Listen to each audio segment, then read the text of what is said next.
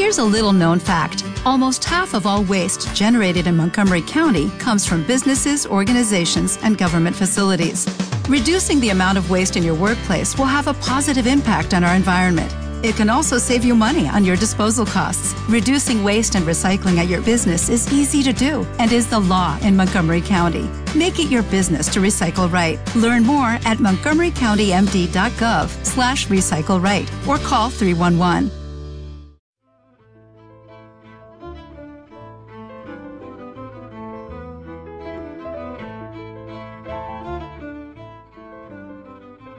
Hola, muy bienvenidos y bienvenidas a este espacio. Mi nombre es Cristian Ortiz y hoy vamos a tener un programa en donde vamos a tratar algunos temas eh, que tienen que ver con la relación madre-hija y a veces esta ambivalencia entre el amor, el odio, las relaciones productivas o constructivas y las relaciones destructivas. Para esto vamos a estar escuchando una serie de audios que grabé junto con mi compañera Tania Escobedo. Espero los disfrutes.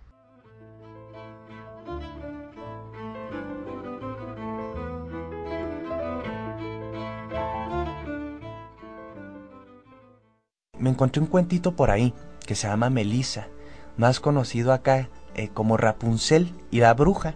Sí. Y hoy me Rapunzel, la, niña de los pelos, de los eh, cabellos largos. De los cabellos largos. La niña o la, o la mujer, ¿no? Sí, la doncella. Sí.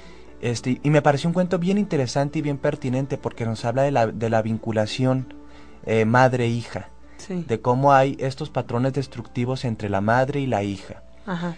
Y fíjate que a mí me gustaría antes de poner al cuento que las mujeres que nos están oyendo sean madres y obvio, eh, reflejen su propia relación con su madre, vean cómo hay aspectos destructivos que a veces tienen que ser sanados. A veces la mejor enemiga de las mujeres es su propia madre. Y a veces no lo hacemos de forma consciente. Todo esto tiene que ver con ciertos sistemas patriarcales de desconexión mujer-mujer, en donde las mujeres se desconectan de su estirpe femenina eh, y crean toda esta destructividad primero en el vínculo madre-hija y después en el vínculo mujer-mujer, en donde las mujeres se autodestruyen, se chismorrean, se critican. Oye, Cristian, luego dicen que, dice, luego dicen que las mujeres, luego, luego la, la, peor enemiga de una mujer pues puede llegar a ser una misma mujer, ¿no? Y más aún yéndonos más lejos, ella misma, a veces es su propia enemiga. Sí, dicen, dicen eh, que, mujeres juntas ni juntas. Entonces, todos estos mitos que tenemos tienen un sustrato cultural. Me gustaría, sin más preámbulo, dejarlos con esta historia de Melissa, que habla de la necesidad de liberarse, de esta niña que siempre ha vivido el escaparate por tener miedo a salir a lo que realmente el mundo le plantea. Vamos a escuchar Melissa.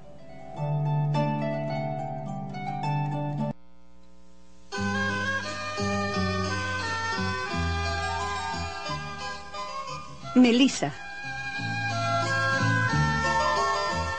Hace mucho, muchísimo tiempo, en una tierra salvaje y peligrosa, vivía un hombre con su mujer. Anhelaban tener un hijo y esperaban con paciencia año tras año. Un día, por fin, la mujer anunció a su marido que iba a tener un bebé. El matrimonio vivía al lado de un hermoso jardín rodeado de un muro muy alto. El jardín era de una bruja malvada Nunca se había atrevido nadie a entrar en él por temor a que la bruja los hechizara. Una ventana de la casa del matrimonio daba al jardín. La mujer solía asomarse para contemplar las maravillosas hierbas y árboles de la bruja con flores de poderes mágicos. Un día la mujer enfermó, tuvo que guardar cama y perdió el apetito. Todos los días su marido le traía manjares deliciosos, pero ella ni siquiera los tocaba. Por favor, le pidió. Dime qué puedo darte. Debe haber algo que pueda curarte. Tráeme un poco de esa hierba llamada Melisa que crece en el jardín de la bruja, susurró ella. Eso hará que me ponga bien. El marido tenía mucho miedo, pero estaba dispuesto a cualquier cosa para que su mujer sanara. La vieja bruja no me hará nada malo, pensó. Esperó la caída de la noche y trepó por el muro para entrar en el jardín de la bruja. Con el corazón encogido miró alrededor. No había nadie. Encontró la melisa, arrancó una brizna y volvió corriendo a casa. Su mujer se sintió mucho mejor después de comer la hierba, pero al día siguiente quiso más. Por favor, imploró a su marido, Si no me traes más melisa, moriré. Así que esa noche muy tarde, su marido volvió a franquear el muro del jardín. Justo cuando arrancaba la hierba, apareció la bruja. ¡Ah! ¡Ladrón! chilló. ¡Maldito seas! ¿Cómo te atreves a venir a mi jardín a robarme mis plantas? Perdóname, suplicó el hombre. Mi esposa está muy enferma y morirá si no le llevo esta hierba. Mm, muy bien, puedes llevártela, respondió la bruja, pero con una condición. A cambio de la melisa, deberás darme tu primer hijo. El hombre estaba tan desesperado que accedió y volvió corriendo junto a su mujer. Algunos meses más tarde, el matrimonio tuvo una niña. El mismísimo día en que nació, apareció la bruja. Ellos le imploraron que les dejara su hija, pero la bruja no les hizo caso.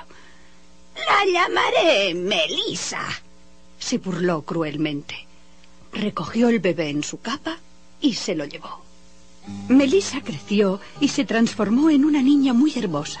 Tenía unos ojos color violeta y una cabellera de oro muy larga que llevaba recogida en una gruesa trenza. Al cumplir doce años, la bruja se la llevó a un bosque oscuro y sombrío y la encerró en una torre muy alta. No tenía puerta ni escaleras, solo una ventana muy pequeña en lo más alto. Melissa estaba aislada del mundo, todos se olvidaron de ella. La única persona a la que veía era la vieja bruja que iba a visitarla todos los días para llevarle comida. Se detenía bajo la torre y la llamaba Melisa. Melisa. Tírame la trenza. Entonces Melisa soltaba su trenza y se la arrojaba a la bruja, que trepaba por ella utilizándola como una cuerda. Un día, un príncipe que cabalgaba por el bosque se perdió y pasó junto a la torre de Melisa. La oyó cantar. Solía hacerlo para no sentirse sola. El príncipe jamás había oído una voz tan dulce y tan suave. Detuvo su caballo y se paró a escuchar. Buscó la puerta de la torre, pero no pudo encontrarla y se fue a caballo. Pero volvió al día siguiente y al otro y al otro. Se sentía tan atraído por aquella voz que decidió averiguar quién cantaba. Un día, mientras el príncipe estaba escuchando, vino la bruja. El joven se escondió detrás de un árbol y esperó a ver qué pasaba. Melisa, Melisa, tírame la trenza, gritó la bruja. El príncipe vio caer la trenza de la muchacha y cómo la bruja subía por ella a la torre. Así que esto es lo que debo hacer para saber quién canta, pensó el príncipe. Esa noche regresó a la torre. Melisa, Melisa, tírame la trenza, gritó. Oyó un suave zumbido y la trenza cayó por el muro. El príncipe se apresuró a subir y entró en la torre trepando por la ventana. Melisa jamás había visto a un hombre. Se asustó mucho y retrocedió. Ah, ¿Quién eres? preguntó temblorosa. No tengas miedo, dijo suavemente el príncipe tomándola de la mano. Se enamoró de ella en el mismo momento en que la vio y le contó cómo había ido a escucharla día tras día. Poco a poco Melisa dejó de tener miedo. Cásate conmigo y deja esta horrible prisión, le dijo. El príncipe era joven y guapo, y a Melisa le gustó. Me encantaría ir contigo, dijo, pero ¿Cómo conseguiré escapar de la torre? Tú puedes bajar por mi trenza, pero yo no tengo con qué bajar. Pensó un momento y añadió, ven a verme todas las tardes y cada vez que vengas tráeme un poco de hilo de seda. Lo trenzaré y haré una cuerda muy fuerte. Cuando esté terminada, podremos escapar juntos. Desde aquella noche, el príncipe fue a ver a Melisa todas las tardes, y cada día ella trenzaba una cuerda con el hilo que él le llevaba. La bruja no se dio cuenta de nada, pero Melisa estaba tan enamorada que no pensaba más que en el príncipe. Un día, cuando la vieja trepó por la ventana, Melisa le dijo sin pensarlo, Eres mucho más pesada que el príncipe. ¡Malvada! gritó la bruja. Creí que te tenía bien guardada. Así que durante todo este tiempo me has estado engañando. Recogió unas tijeras enormes y tomando la trenza de Melisa, se la cortó.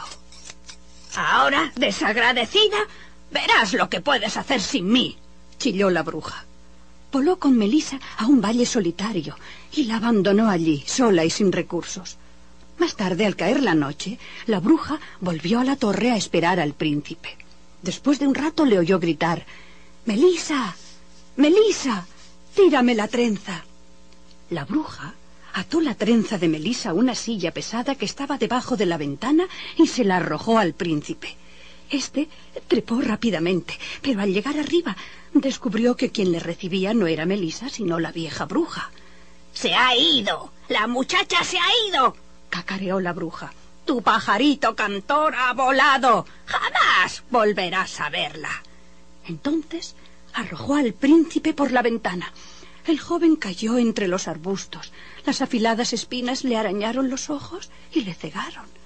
Tambaleándose, se alejó por entre los árboles. Durante muchos años, el príncipe vagó triste y ciego por los bosques y las montañas. Quería buscar a Melisa, pero ¿cómo hacerlo si no podía ver? Preguntó por ella, pero nadie había visto a una hermosa joven de ojos violeta y cabello corto y dorado. Un día llegó a un valle. Era un lugar muy solitario, pero oyó que alguien cantaba. Conozco esa voz, exclamó. Es mi amor, mi Melisa. Siguió la dirección de la voz y allí por fin la encontró. El príncipe estaba flaco y harapiento, pero Melisa lo reconoció enseguida. Le rodeó el cuello con los brazos y lloró de alegría. Sus lágrimas cálidas cayeron sobre los ojos del príncipe y en pocos segundos éste recuperó la vista. El joven Volvió con Melisa a su reino y se casó con ella. El matrimonio fue tan feliz que la buena nueva se extendió por todo el reino. Cuando los padres de la joven oyeron hablar de la hermosa princesa Melisa, supieron que su hija estaba bien y que era muy feliz. Y se sintieron muy orgullosos.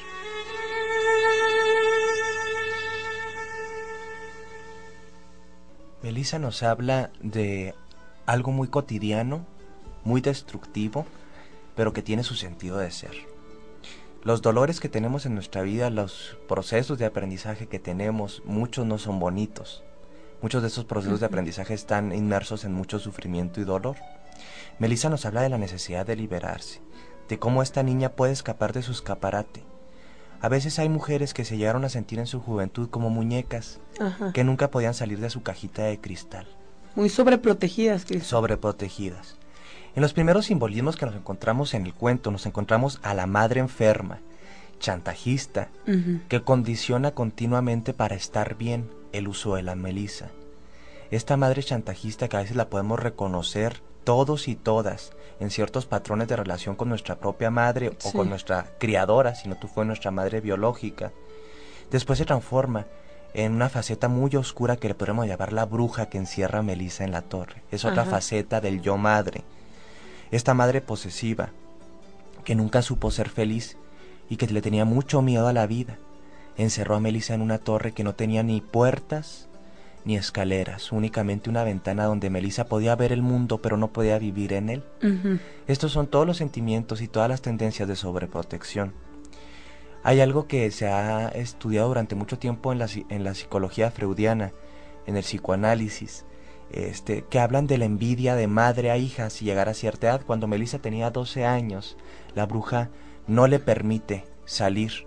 Es cuando ella apenas se está transformando en doncella. Es, generalmente los 12 años es cuando se hacen las grandes transiciones o los cambios fisiológicos de niña a mujer.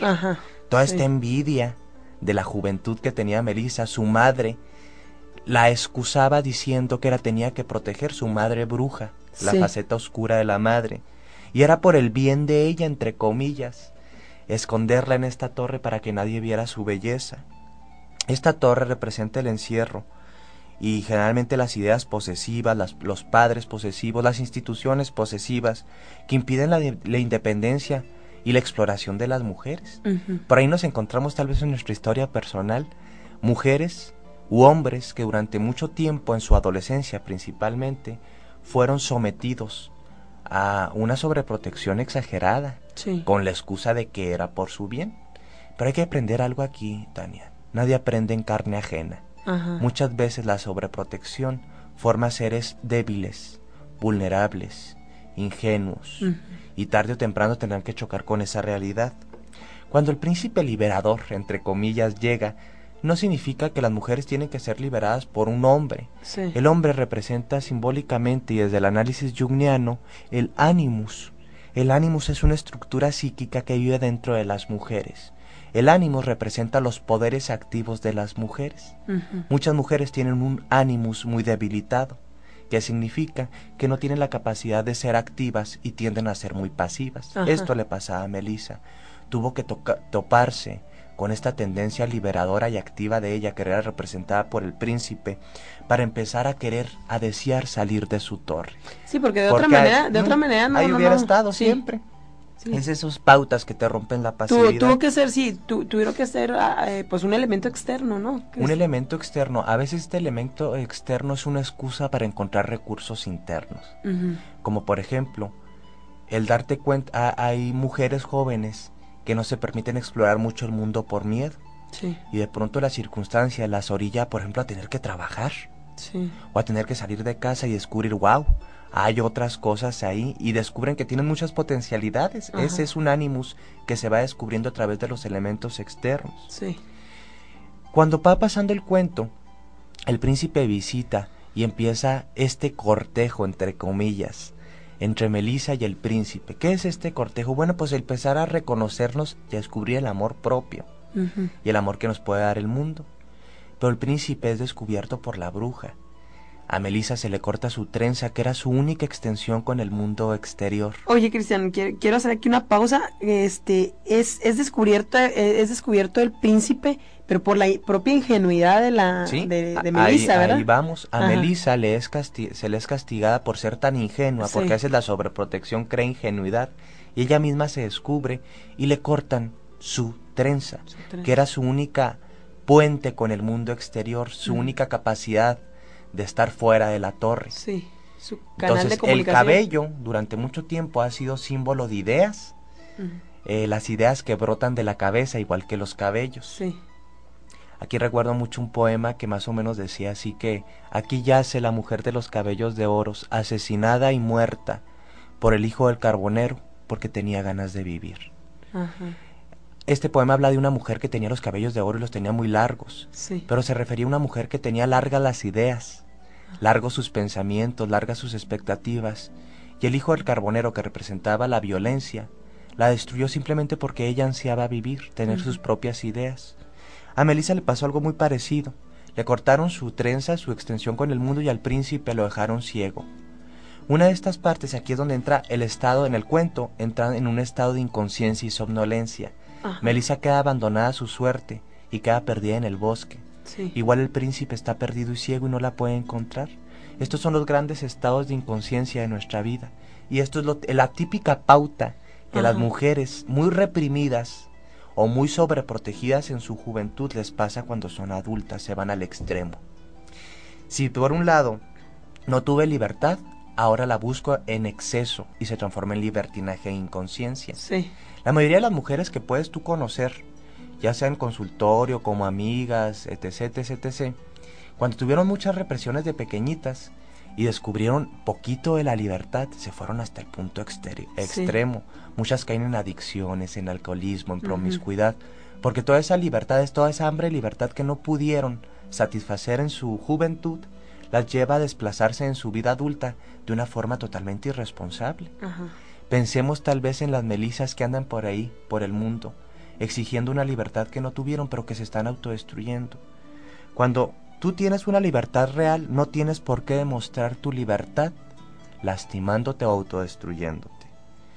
Esta inconsciencia y este libertinaje en el que caen, por así decirlo, simbólicamente los personajes, que es la misma mujer, pues nos habla de este vínculo madre-hija que está basado en el sometimiento y destrucción.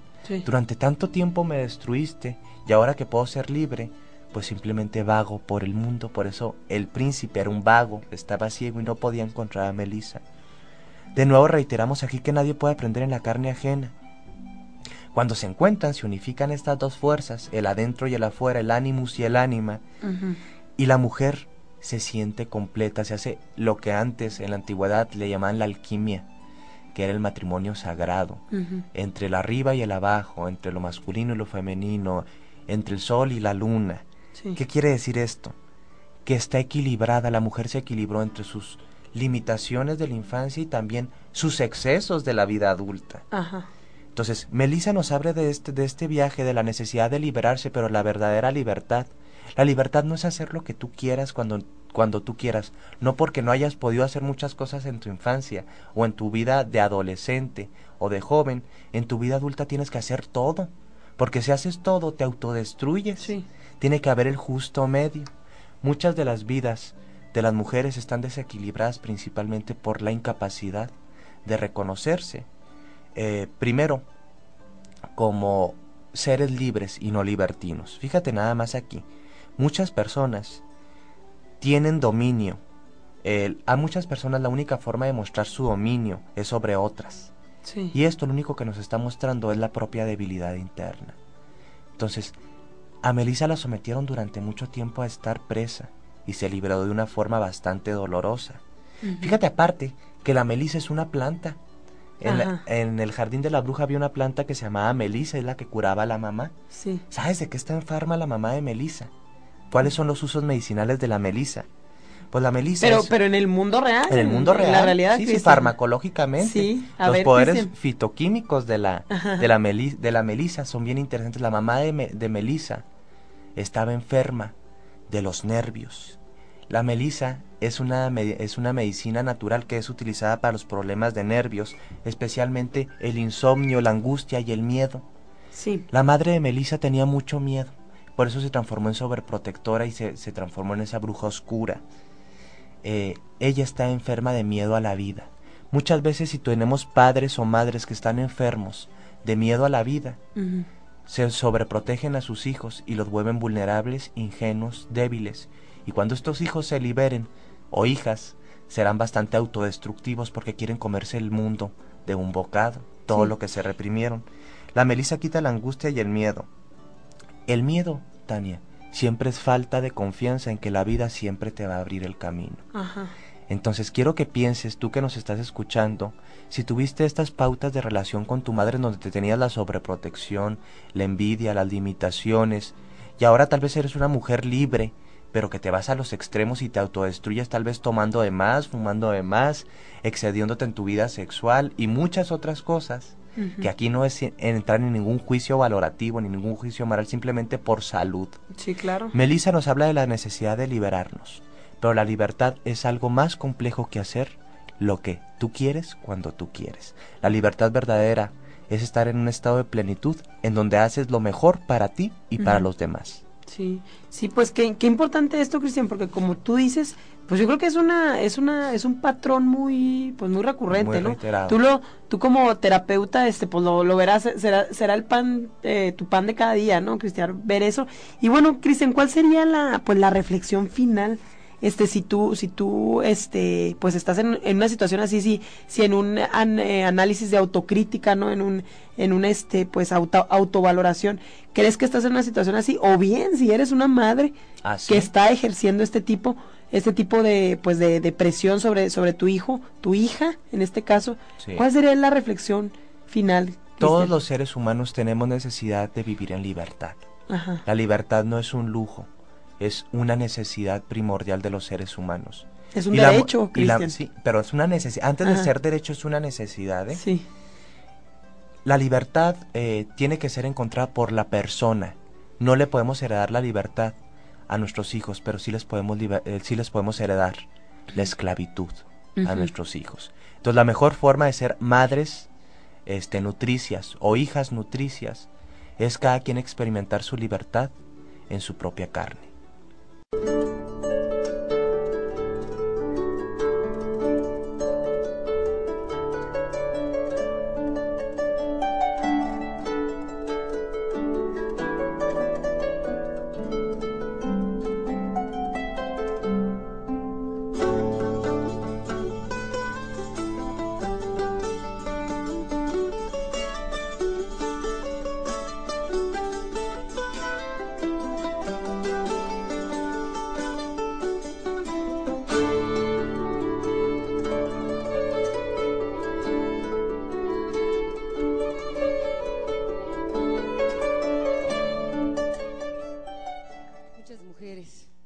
Destino de la luna. Y todo el mundo nos admira, nos cantan, nos escriben, pero nadie nos toca. Y cuando nos tocan, nos tocan mal. Bueno, pues ahí les va a todas esas mujeres una frase de esa genial costurerita Coco Chanel, que decía, más vale vivir sola con gracia y alegría que envejecer acompañada, sintiéndote sola.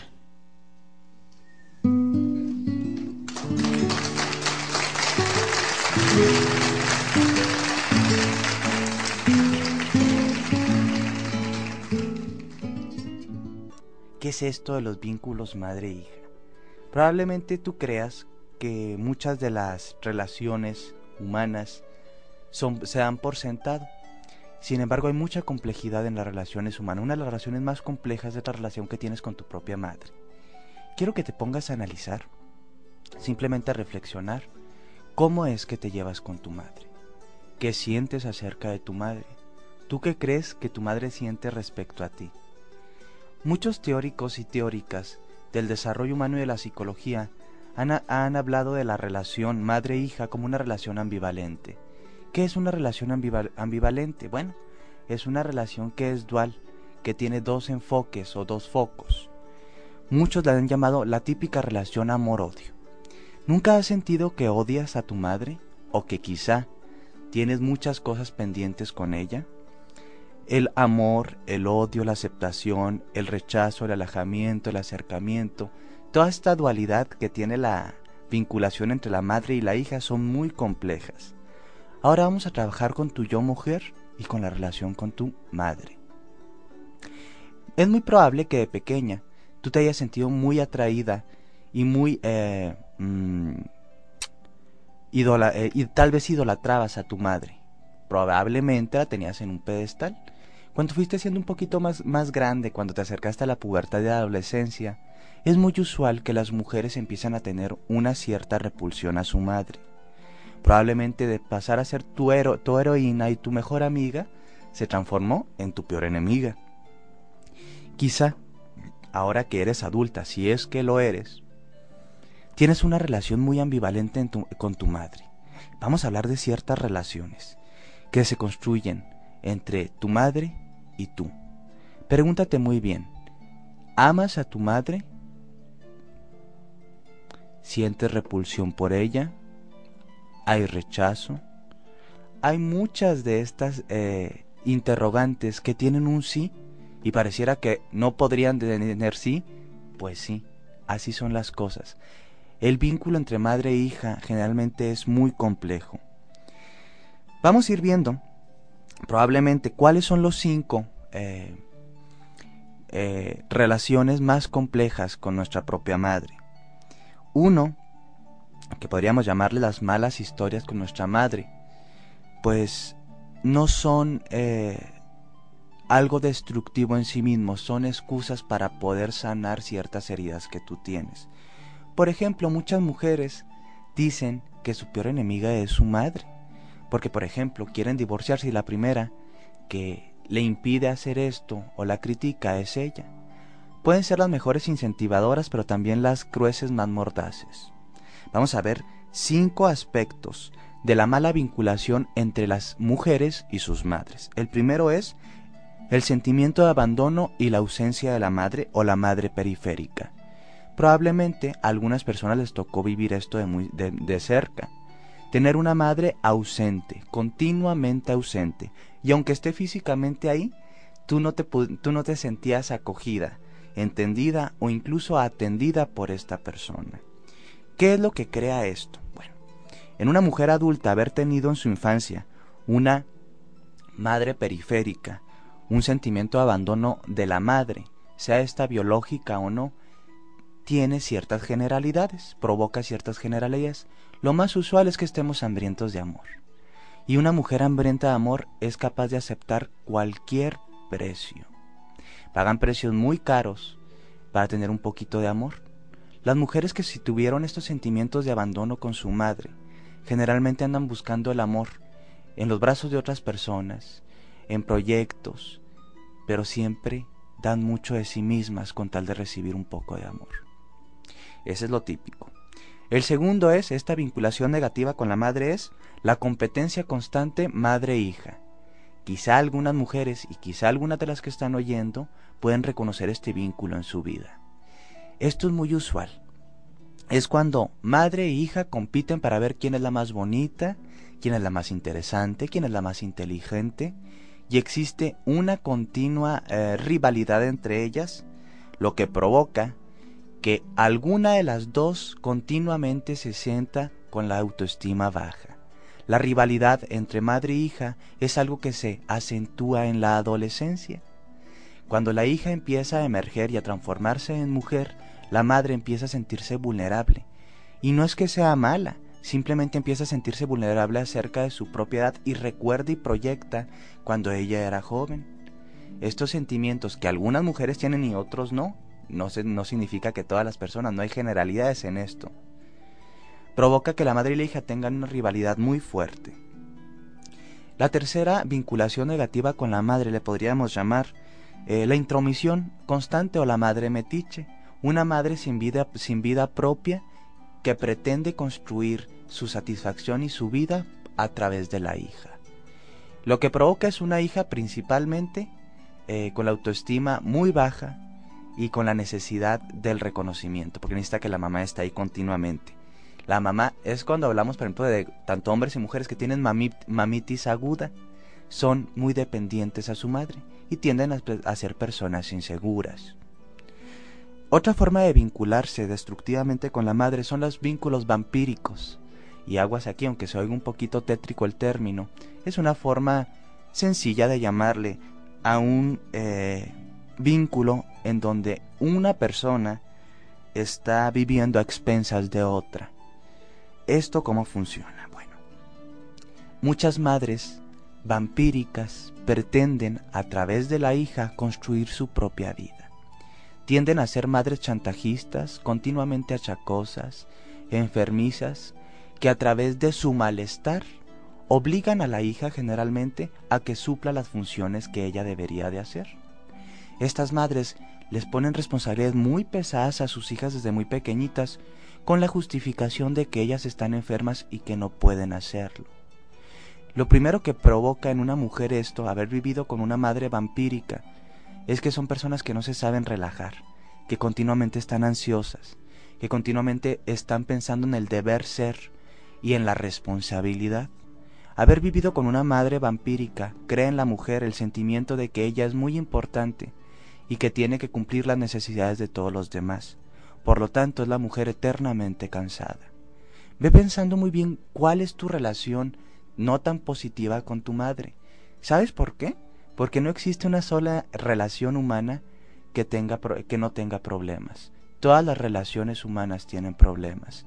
Estos vínculos a veces están inconscientes, tú no los detectas, pero fíjate muy bien cuál se parece más a tu relación con tu madre. Y por último, una de las más dolorosas vinculaciones con la madre es la, la relación madre-hija descalificante en donde tanto madre como hija aprenden a vincularse desde la descalificación, el insulto y la destrucción mutua. Es ahora sí cuando, cuando están como perros y gatos. A veces esto tiene que ver porque esto tiene que ver con una no aceptación del otro. La madre no puede aceptar cómo es la hija y la hija no puede aceptar cómo es la madre.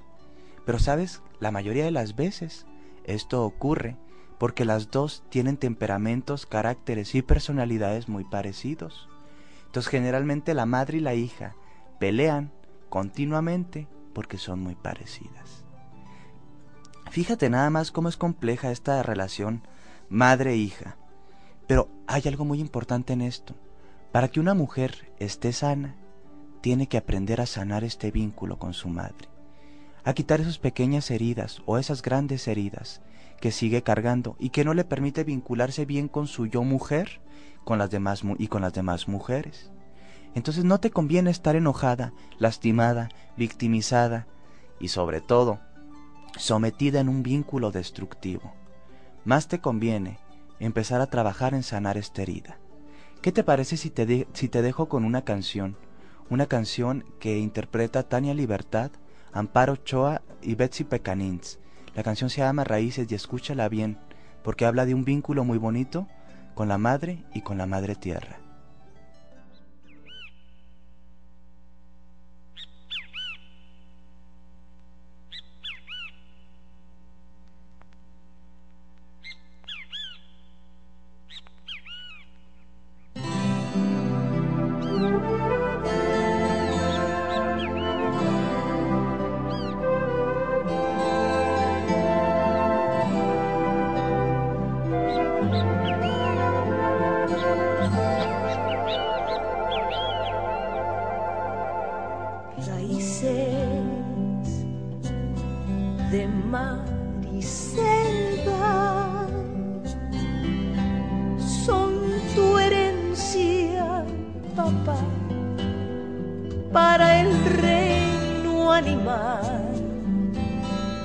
comprende,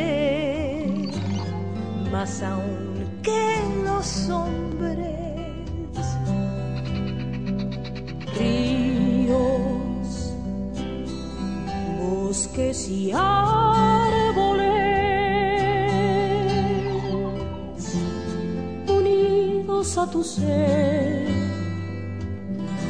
como el musgo al crecer las orquídeas.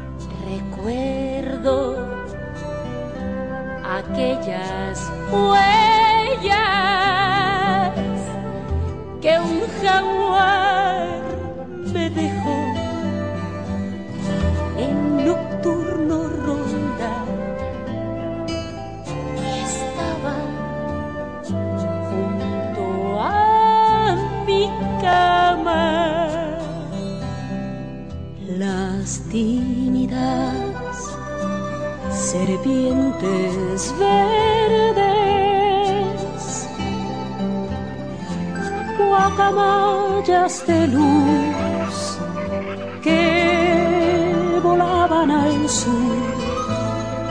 Libertad, mirando al cielo, la risa de mi madre compensaba silencios. Tenía en el manglar sus raíces de amor primos, lagartijos y encinos, la tierra era mi fuerza y mi casa. Raíces de mar y selva, cicatrices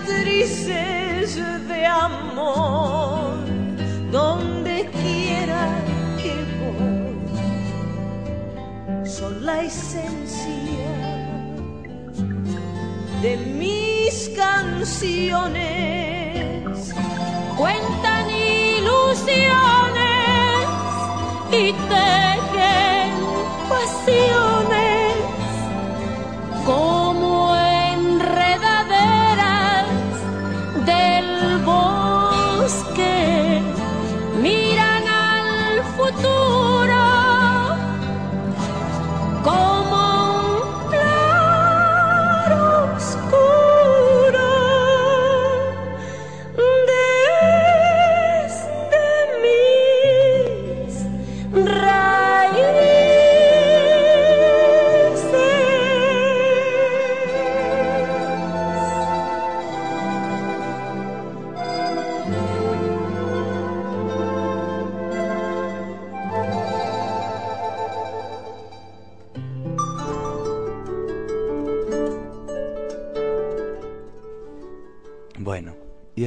Esto, ¿qué te parece si empezamos ahora sí a hacer un ejercicio de reflexión?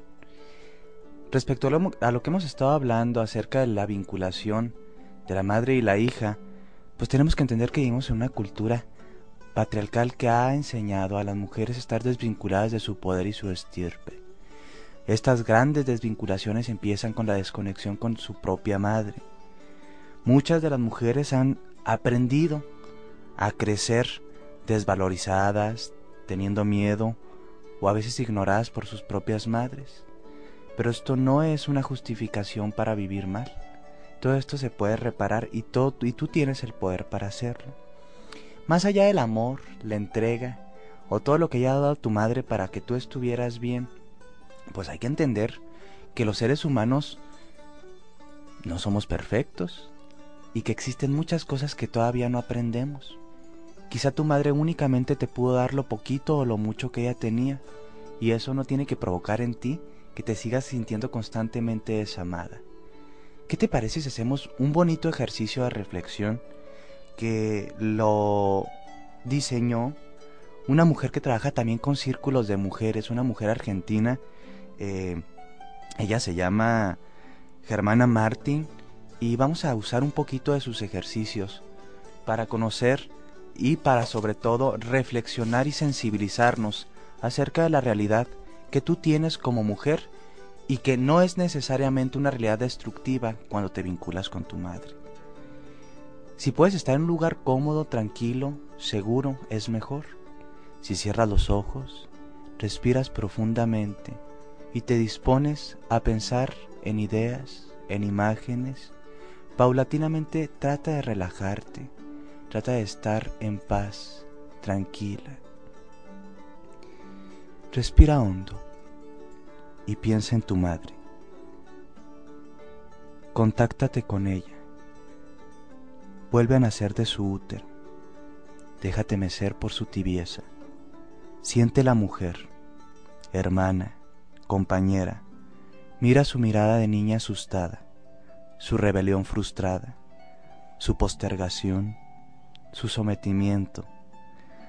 Quizá sometimiento a una vida que fue dibujada por otras personas. Mira sus deseos callados y reprimidos, su llanto escondido, el silencio de tu madre. Escúchala, entiéndela, recupera su ternura, intégrala a ti misma. Puedes nombrarla, abrazarla y comprenderla dentro de ti. Y entonces visualiza cinco palabras que la nombren y que curen esa vieja herida que te desconecta de tu madre. Hay muchos ejemplos de estas palabras. Puede ser infancia, estrella, coraje, amor, aire, miel cuentos. Respira hondo y siéntete cobijada con el amor incondicional de tu madre, que más allá de la inconsciencia y más allá del saber, está conectada en el amor contigo. Respira hondo. Estás aquí. Lindo ejercicio, diseñado por, Germana Martin. Si quieres conocer un poquito más de su trabajo, que usa principalmente trabajo de literatura, eh, trabaja principalmente con la palabra y la sanación, puedes entrar a www.lapalabrashamanica.blogspot.com. También te recuerdo que los puedes escuchar a través de www.ladiosaluna.blogspot.com. Mi nombre es Cristian Ortiz y deseo que tengas un excelente día. Bendiciones y luz.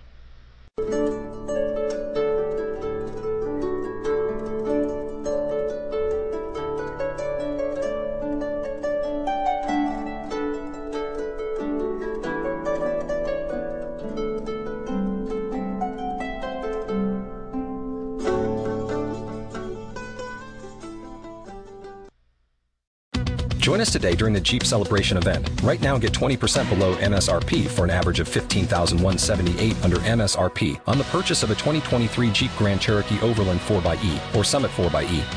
Not compatible with lease offers or with any other consumer incentive offers. 15,178 average based on 20% below average MSRP from all 2023 Grand Cherokee Overland 4xE and Summit 4xE models in dealer stock. Residency restrictions apply. Take retail delivery from dealer stock by 4 1. Jeep is a registered trademark.